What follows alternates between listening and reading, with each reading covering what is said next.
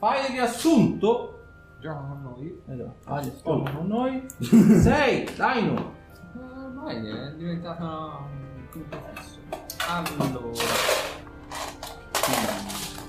Una volta scorsa, dopo essere partiti e recuperato i cavalli in direzione deserto, vicino alle paludi dimenticate, abbiamo fatto l'incontro e il conseguente scontro con la famiglia dei Basilischi, che eh, era rintanata in quel, in quel deserto lì vicino alle paludi.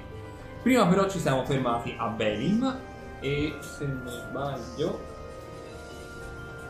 e a Belem, e prima ancora a Ister, dove abbiamo visto tutti i relitti delle, delle navi del pirata Moriata, Morca. Morca. E dopodiché appunto siamo arrivati a Belem e da Belem siamo partiti eh, l'indomani, quindi siamo arrivati domenica al, al deserto. Al deserto abbiamo individuato la Cana. Eh, siamo entrati eh, per combattere contro il basilisco. Purtroppo Arthur e Olkir sono rimasti pietrificati dal basilisco e noi altri due, con l'aiuto delle nostre forze, eh, siamo riusciti praticamente a distruggere il basilisco, a recuperare gli occhi per poi poterli vendere in un secondo momento e, cosa principale, la coda. E abbiamo poi riscontrato all'interno della tana eh, tutta una serie di altre eh, miniature, tra virgolette, pietrificate, di soggetti pietrificati della, eh, probabilmente della città di Venim, tra cui in particolar modo c'era anche eh, un, una, un personaggio della lontana città di, di Blaster, che eh, ancora per cause a noi eh, incomprensibili si trovava pietrificato in quella tana. Eh, dopodiché siamo, abbiamo recuperato Arthur e Olkir e siamo ritornati alla città di, di Belem eh, per mh, chiedere prima di tutto al gran sacerdote, cioè alla sacerdote della chiesa di Obad-Hai, di andare a recuperare buona parte dei corpi mediante delle pozioni che abbiamo recuperato dal re della città di Belem. E eh, una cosa fondamentale che c'era rimasta anche parecchio così in, in vista è che eh, il personaggio di Blaster, quella, quel, quel soggetto lì, quell'arcanista lì di, di Blaster, praticamente aveva al, al, corno, al collo tutta una serie di fialette che praticamente, praticamente erano le fialette che eh, mh, uh, guida, mh, guarivano dalla, dalla pietrificazione. E abbiamo preso le fialette, appunto, abbiamo liberato Arthur e Olkir, abbiamo portato buona parte del, delle restanti fialette al sacerdote di Obad-Hai, di modo tale che eh, partisse insieme a un contingente di, di soldati per liberare eh, gli, altri, gli altri membri della, probabilmente della città, e la cosa è terminata. Sì, siamo arrivati in taverna e ora dovremmo liberare dalla pietra anche questo tizio e accuratamente interrogarlo. Avevate appunto spietrificato gli spietrificabili e ovviamente il, la chiesa di Obad-Hai appunto vi aveva ringraziato per appunto quello che avevate fatto e ovviamente anche per gli onori che avevate fatto anche nei confronti della, della città, uccidendo naturalmente i basilischi che, come se, se ben vi ricordate, erano fisicamente un problema appunto per la città stessa, perché avevano pietrificato non poche persone. Ed eravate appunto fuori dalla chiesa. Andiamo in domanda. Io sono stato. Io propongo, parte di interrogare il tizio. Non sarà esattamente corretto, ma prima di liberarmi dalla pietra di legarmi in tutto stretto e cominciare a fare delle domande su Blaster. Quindi il eh, coinvolgimento di Blaster nella guerra, che altro? Sì, eh, potrei essere d'accordo. nel senso che non sarà un risveglio piacevole il suo, però fondamentalmente insomma. Però non aspetta, perché c'è un po' ringraziarci del fatto che dobbiamo liberare la vita. Mm. Però buono che non devo farlo, che cerchiamo di linkarlo su. Se invece lo liberiamo, hai ragione, hai ragione. Lo, lo liberiamo, mm. Ci facciamo ringraziare, gli diamo un compenso di informazioni, se non ce ne dà lo stendo e, e rinunciamo a farlo. Va bene, perfetto. Sì. Ovviamente eh, facciamo conto che non ci sia. Per te Arthur ovviamente c'è ancora questo sapore un po' strano in bocca, la pietrificazione lascia qualcosa di stopposo dietro di sé. Non è come se fosse morte in sé per sé, è come se fosse una specie di alterazione che però ti blocca, ti lascia nemmeno cosciente perché non sei cosciente. Però è una cosa graduale, non ti pietrifichi tutto quanto di colpo, ma è una cosa appunto di paralizzarti, operarti, quindi è una sensazione di impotenza incredibile.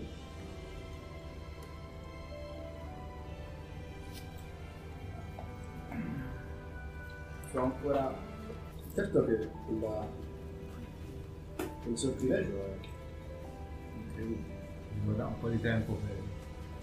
infatti si toccano i muscoli un po' quando non si... no, no, no.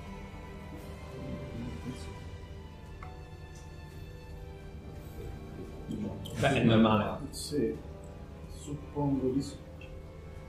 Sicuramente no, è un'esperienza. Un'esperienza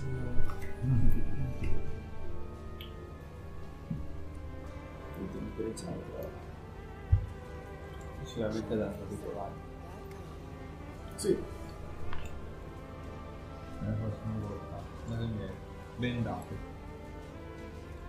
Meglio non vedere che rimanere pietrificato. Ah, in realtà sto guardando in basso. Eh, non no. Capisco come abbia fatto a colpirmi il sortileggio. Eh, basta un minimo di sì, carenza d'attenzione. Basta averlo guardato un secondo meglio. Io so. Infatti devo dire la verità, non mi ero nemmeno accorto che eravate pietrificati perché avevo la pentola. Non ho avuto modo di fare praticamente niente, è stato una manciata di secondi, ma non ho fatto, non ho avuto modo di ricercare. È una situazione veramente...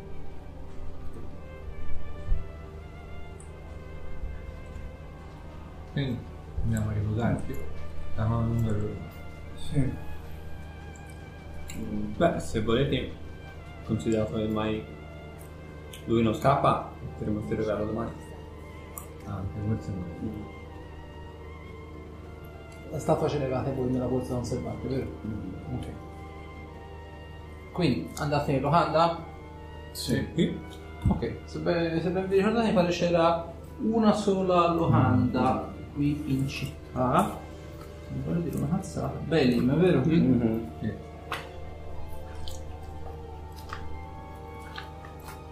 Infatti, il saltimbanco. Vedete, ovviamente c'è l'oste, eh, vi, vi accoglie abbastanza calorosamente e fa: ah, salve a voi eroi, avete salvato la città dai potenti e terribili basilischi.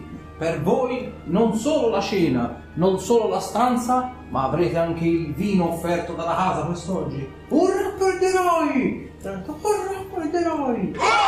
Ah, grazie, grazie, abbiamo fatto solo il nostro dovere. E vedete la gente fa: basta la modestia, urra per gli eroi! Oh. Oste comincia a servire il vino e comincia a portare caraffe su caraffe come se non ci fosse un domani. Ok, quindi bevete, mangiate, fate comunque sia il vostro porco comodo e mangiate comunque sia come dei suini. C'è qualche bella parcella che tenta di abbordarmi. Vediamo. Allora, noti che ci sono effettivamente molte donne, la maggior parte però sono contadine, quindi sono abbastanza brutte. L'unica, ovviamente, gli occhi sono tutti puntati su di voi, persino le guardie o gli altri funzionari, i borghesi, marchesi, conti e quant'altro passano un po' in secondo piano rispetto a voi.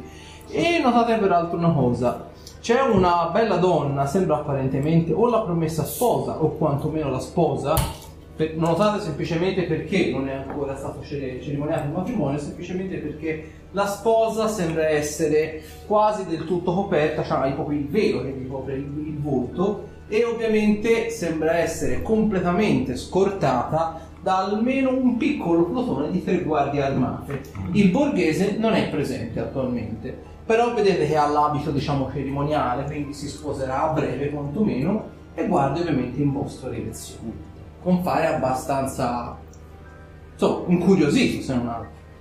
Guarda, boh, io sto un po' abbastanza per le mie. Ok, sto un po' a testa bassa a mangiare, guardo no, le dimettino. Calcolo un po' anche poco il resto della vita. No, non c'è. Non c'è divertimento se non c'è quello da fare in giro così. Eh? No. Aspetta.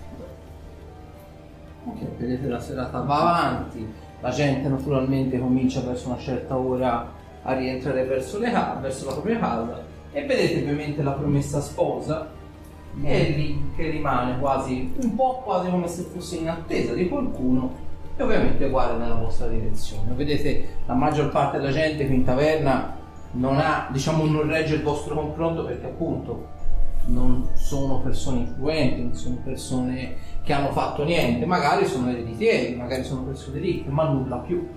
È il classico quarto d'ora di gloria degli avventurieri, in un certo senso. Bianco, io vado a fare no, il tavolo.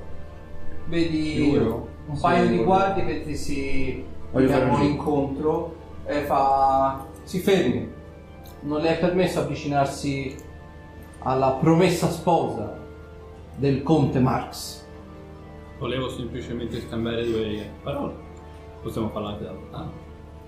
Vedi che si girano verso appunto la, la cosa, la promessa sposa, la donna umana, e lei sente con questa voce molto melodiosa, molto, un po' bassa effettivamente, quindi non è la stessa voce squillante, e gli vedi fare guarda e fa: lascialo pure passare. Le guardie a quel punto ritraggono, fanno le lance, si mettono ovviamente intorno al tavolo, ti senti abbastanza osservato, però sono a debita distanza, non sono collati al culo, mettiamola così. Io mi allontano, faccio un giro fuori da loro. Ok. Io chiedo all'oste chi è la gentil donzella. Beh, la, è la promessa sposa del conte Marx, è uno tra i possidenti ferrieri maggiori della città di Belem, certo. Non annoveriamo i terreni di Caster, nemmeno quelli delle città più famose, nella, quantomeno nella nazione di Osicol, ma il conte Marx sa il fatto suo. Precedentemente so che ha acquistato dei terreni da un altro, di cui però mi sfugge il nome. Qualcuno ha fatto ricchezza con poco e ha lasciato buona parte dei propri possedimenti terrieri un po' a destra e a manca. Il conte Marx, che già di per sé era benestante di famiglia, ha deciso di acquistarli e ha detto che erano terreni particolarmente floridi, che si erano coltivati apparentemente con niente e che stavano dando frutti in quantità, diciamo da un... un apparente investimento a costo più o meno zero ha fatto la sua fortuna.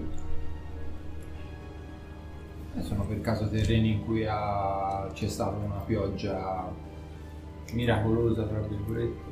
Beh, essere sincero, sì, ne sa qualcosa anche lei? Sì, ho sentito questa storia. Sembra che una antica leggenda, se vogliamo chiamare così, dice che un'antica divinità dimenticata abbia fatto piovere la sua benedizione su quelle terre, e da quel momento le terre sono più che fertili.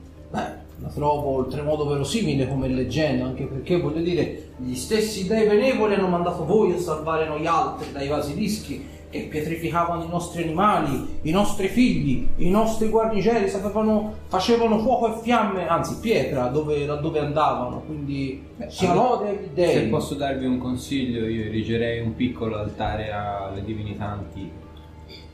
Beh, ci serviranno delle descrizioni, dei nomi, e eh, potremo sentire. Cominciare a raccontare di, i miti di Asgard.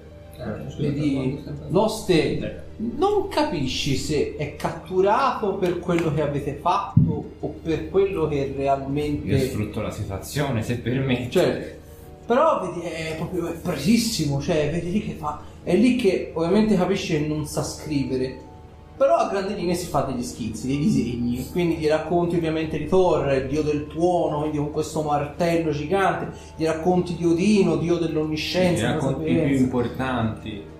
Ok, nello specifico gli racconti anche di Loki? Eh, bisog- hanno bisogno di un antagonista, eh, ogni religione ha bisogno degli dei buoni e degli dei cattivi, okay. Quindi racconto anche di Loki, okay. E dei figli.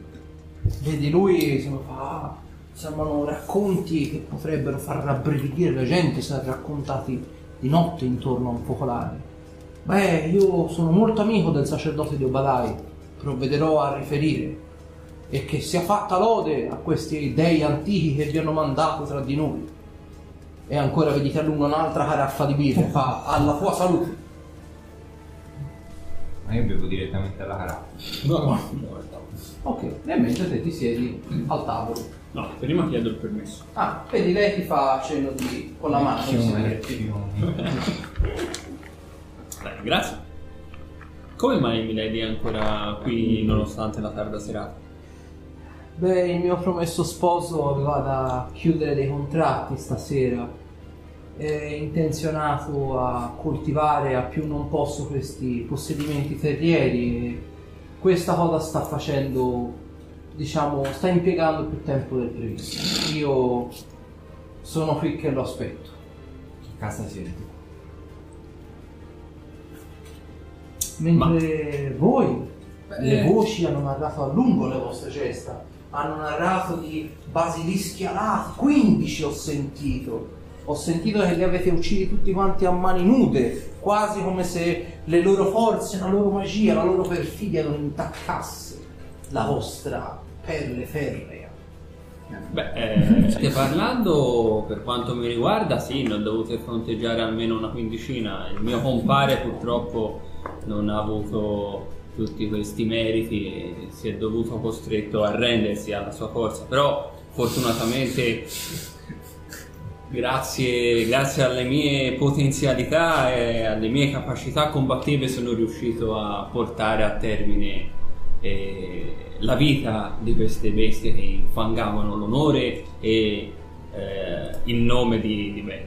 Naturalmente insieme a me c'era un altro ragazzo, eh. Ma ho fatto bassissimo, infatti non lo sento meno. Quanto ho fatto? Ho fatto tre.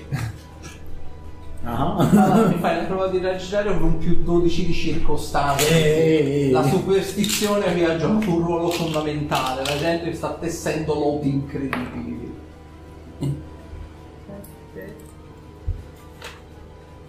Io noto spudoratamente e lui ci sta provando con la sposina. Ma non ci sto provando, sto parlando. Vedi che si, un po' si sta popolleggiando, però non ti sembra molto, diciamo, molto esposto. Però eh. se la sta un po' tirando. Poi ci, met- ci penso io. ventidue quanto siamo. Vedi, lei fa, ah, allora le, le vostre dosi sono oltremodo sminuite dall'effettiva, dall'effettiva tempra morale, morale delle vostre azioni. E nello specifico lei, quindi immagino, sarà un po' il caposaldo del suo gruppo, sarà un po', eh, come dire, la personalità di spicco. Eh, beh, diciamo che a onor del vero il nostro gruppo è, è molto variopinto, nel frattempo lo vedo arrivare, non c'è un vero e proprio capo, diciamo che siamo tutti su, su uno stesso filone, chi predilige l'astuzia, quale il sottoscritto, chi predilige la, pro- la forza, come il compare che sta arrivando in questo momento. Sia lode all'uomo che mi ha salvato la vita nell'ultimo scontro. Vedi le guardie... mettono le lance incrociate e fa fatelo passare, fatelo passare. Con la brocca, io sto bevendo direttamente dalla brocca, eh. E le fa, è un uomo, oste, oste, vino, vino. Un pittoresco sembra. Ah, oh, sì, sì, sì, sì. Metto i piedi sul tavolo. Un po' stizzita, però al tempo stesso, te come ora come sei vestito, tipo? No, sono i miei abiti quelli da viaggiatore. Okay, gli stivali sudici.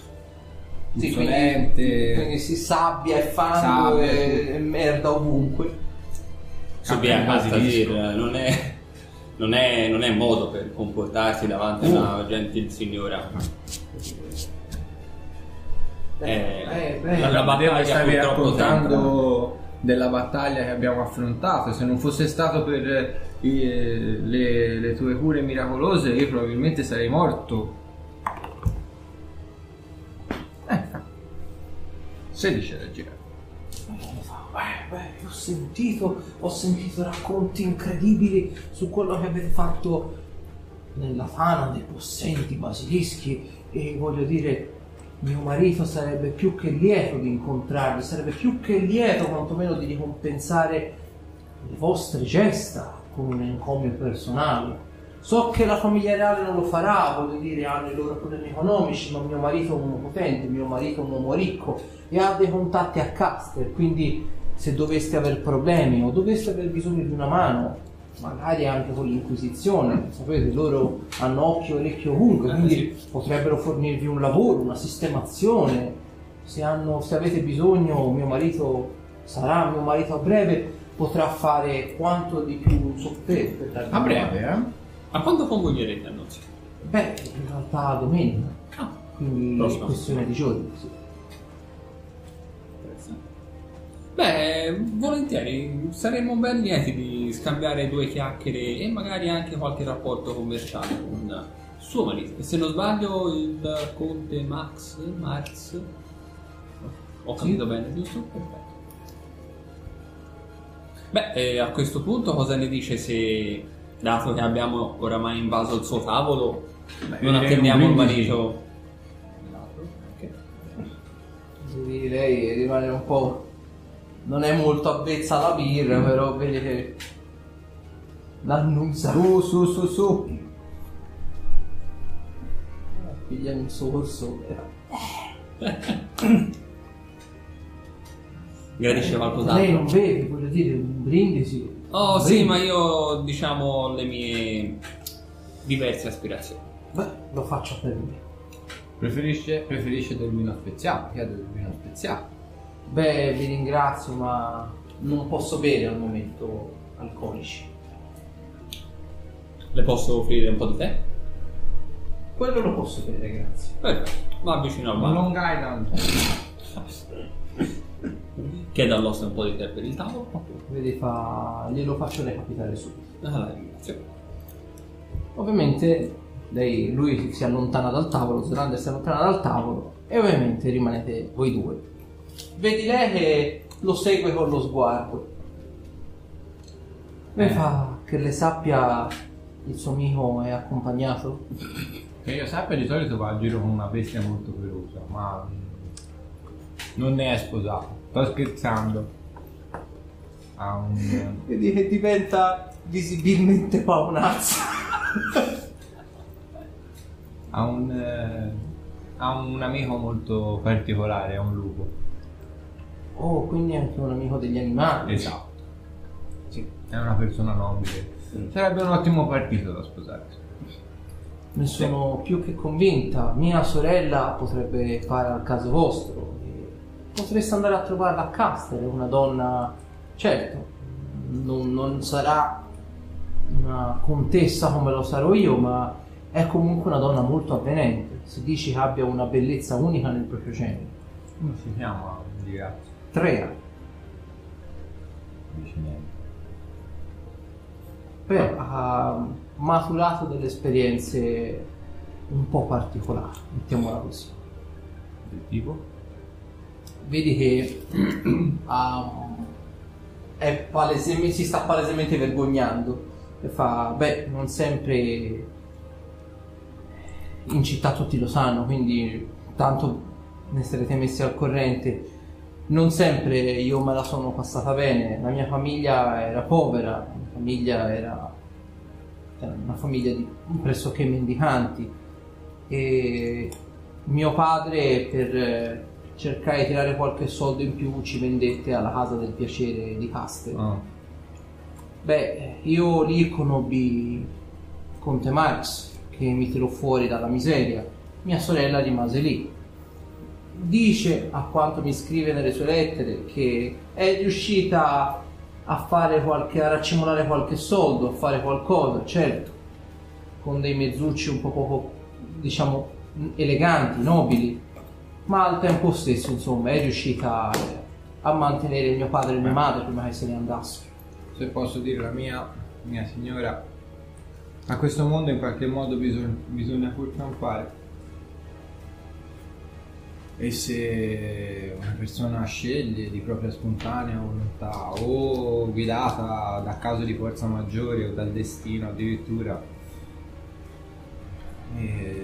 l'unico modo che ha per eh, tirare avanti e far vivere bene i propri, i propri cari è quello.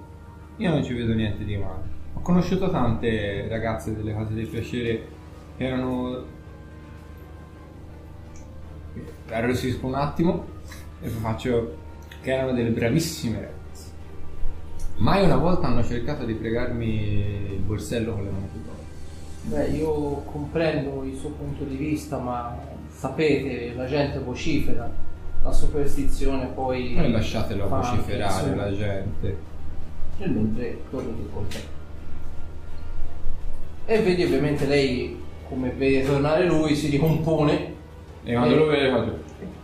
E vedi che ovviamente ti bisbiglia prima che lui si avvicini e fa non una parola con sommo. Non una parola. E vedi ovviamente come te sei del tavolo fa. E lei improvvisa palesemente una. Improvvisa palesemente una risata tipo. E quella volta lì il mio quasi marito ha venduto quei terreni per poco più di un pugno di pecore. Te capisci che mm. Mm.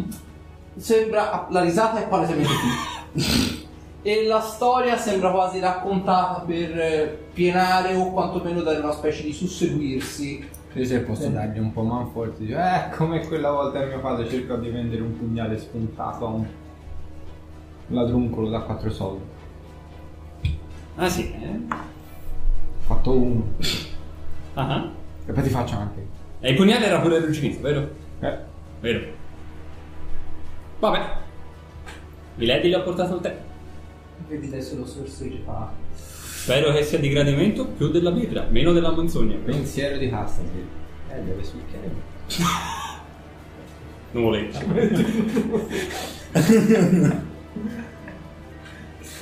Allora, mi sono perso qualcosa nel mentre che ero... Ah, mi stava raccontando un po' le peripezie del suo futuro marito. Eh. Ah sì? Beh sì, mio marito è diventato un uomo potente da quando ha acquistato questi terreni agricoli. Sono incredibilmente fertili, ci si può coltivare veramente di tutto, dal grano all'orzo a quello che viene in mente. Ah sì? E dove li ha comprati? Beh, sì, in realtà li ha vinti più che comprati, è una specie di asta. No. C'era un tale, non ricordo il suo nome, mio marito sicuramente lo ricorderà, e aveva diversi terreni agricoli che però erano pressoché in rovina. E poi un giorno, miracolosamente, che gli dei ringraziano quel giorno, ha cominciato a crescere questa specie di erba viva, quasi come se fosse l'erba stessa, la fauna stessa, la flora stessa, a comunicare quanto il terreno fosse predisposto alla coltura. E così è stato. E apparentemente, per un gesto di idiozia da parte di molti, questo possidente terriero li vendette, anche a poco peraltro, e si trasferì nemmeno a sud, nel centro del mondo, per fare affari di diverso genere. C'è chi dice addirittura che è diventato un magnate di un locandiere, ricordo, mio marito è stato uno dei tanti che ha acquistato parte dei suoi terreni, molti sono diventati ricchi veramente questa cosa. Era Bolino? No, eh. Beh, ad ogni modo, cosa mi sapete dire invece di voi? Siete soltanto voi due, avete altri compagni che viaggiano con voi? No, noi siamo, siamo un gruppo di quattro avventurieri, noi due più altre due persone che una al momento è ancora in camera, probabilmente starà meditando su, sul da farsi, mentre l'altro non lo so sinceramente dove sia andato. Arthur, l'ho visto beh, uscire momentaneamente dalla, dalla locanda, però. Beh, perché non l'ho chiamato, sarei più che lieta di conoscere anche lui. Lo faccio, in locanda non c'è più, no. Beh, posso andare a vedere se lo vedo nei dintorni della locanda. L'ho visto uscire Io mi avvicinassi al tavolo, però non so la strada che abbiamo intrapreso. Ok, nel mentre, Arthur? Io giravo un po' per la città, uh-huh. e sarei in locanda, tra locanda non avevo punta voglia. E...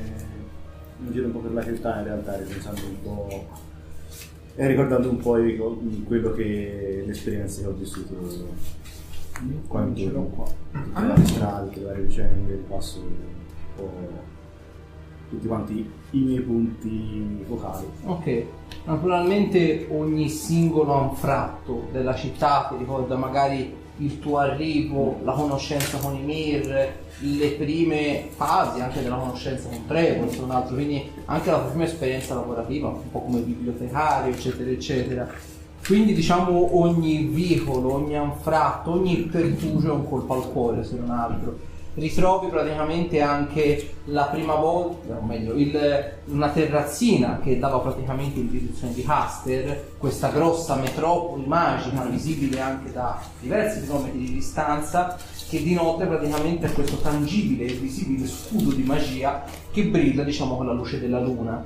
E te ovviamente ti ricordi della prima volta in cui, eh, diciamo, ti trovavi lì con, con Ymir in una notte d'estate, e ti ricordi quando gli dicesti tipo che se le cose fossero andate diversamente, se l'inquisizione non fosse stata quello che è, magari quella poteva essere la vostra casa, magari togliendovi dalla miseria di Belem, sognando una casa in una città magica. Continuo un pochino i miei giri e poi torno torno alla casa di Trevor. Okay. Torno alla casa di Trevor e provo a salire sul tetto. Ok, fammi, mi bastano due prove di scalare. Ah, cinque e diciassette. Allora, diciamo che ti riesci a cambiare più o meno a metà grondaia, ma ne devi fare un'altra. Ho detto diciassette. Ok, riesci a salire sul tetto. Nulla, mi metto un po' sul tetto, mi sdraio un pochino, cerco un punto abbastanza stabile. Ok. E mi metto un pochino a guardare le stelle e a pensare un po', forse perché probabilmente più con la testa vuota. Ok. E... ok. Allora, te ovviamente... vai un po' a ritroso, mm-hmm. ti sembra quasi, quando ti appoggi proprio sul pergolato, sul mm-hmm. del, del tetto, ti sembra quasi di rivedere quando praticamente avevate costruito una specie di scaletta per appunto metterti te in sul tetto e guardare le stelle, un po' per non farvi nemmeno vedere a Trevor che amoreggiavate, e un po' anche per nascondervi mm-hmm. dal tuo antagonista naturalmente, un po' perché appunto il tetto era abbastanza alto e quindi di conseguenza faceva un po' luogo sicuro, per così dire. Quindi diciamo vai un po' alla deriva e senti proprio la malinconia crescere man mano, diciamo non c'è un angolo dell'intera città che riesce a farti stare tranquillo. Passo lì... ok. E te Zlander nulla, lo esci, lo cerchi, però fuori apparentemente non lo vedi. Guardi per le, guardi per le ora, Belem non è grandissima, è una cittadina, piccolina, quindi di conseguenza giri un po' per le strade, vai un po' a giro per le piazzette, però effettivamente di lui non ce n'è traccia. Ok, non trovandolo ritorno alla locanda. Ok. Vedi, lui si è stata più o meno un quarto d'ora buono, anche qualcosina di più. E vedi appunto lei che, come lui si sente, fa... beh, voglio dire, quanto vi tratterrete voi in città? Ma è il tempo di sbrigare un'ultima faccenda, probabilmente do, domani o il giorno dopo in mattinata ripartiremo. Beh, allora spero che voi vogliate essere miei ospiti domani a cena.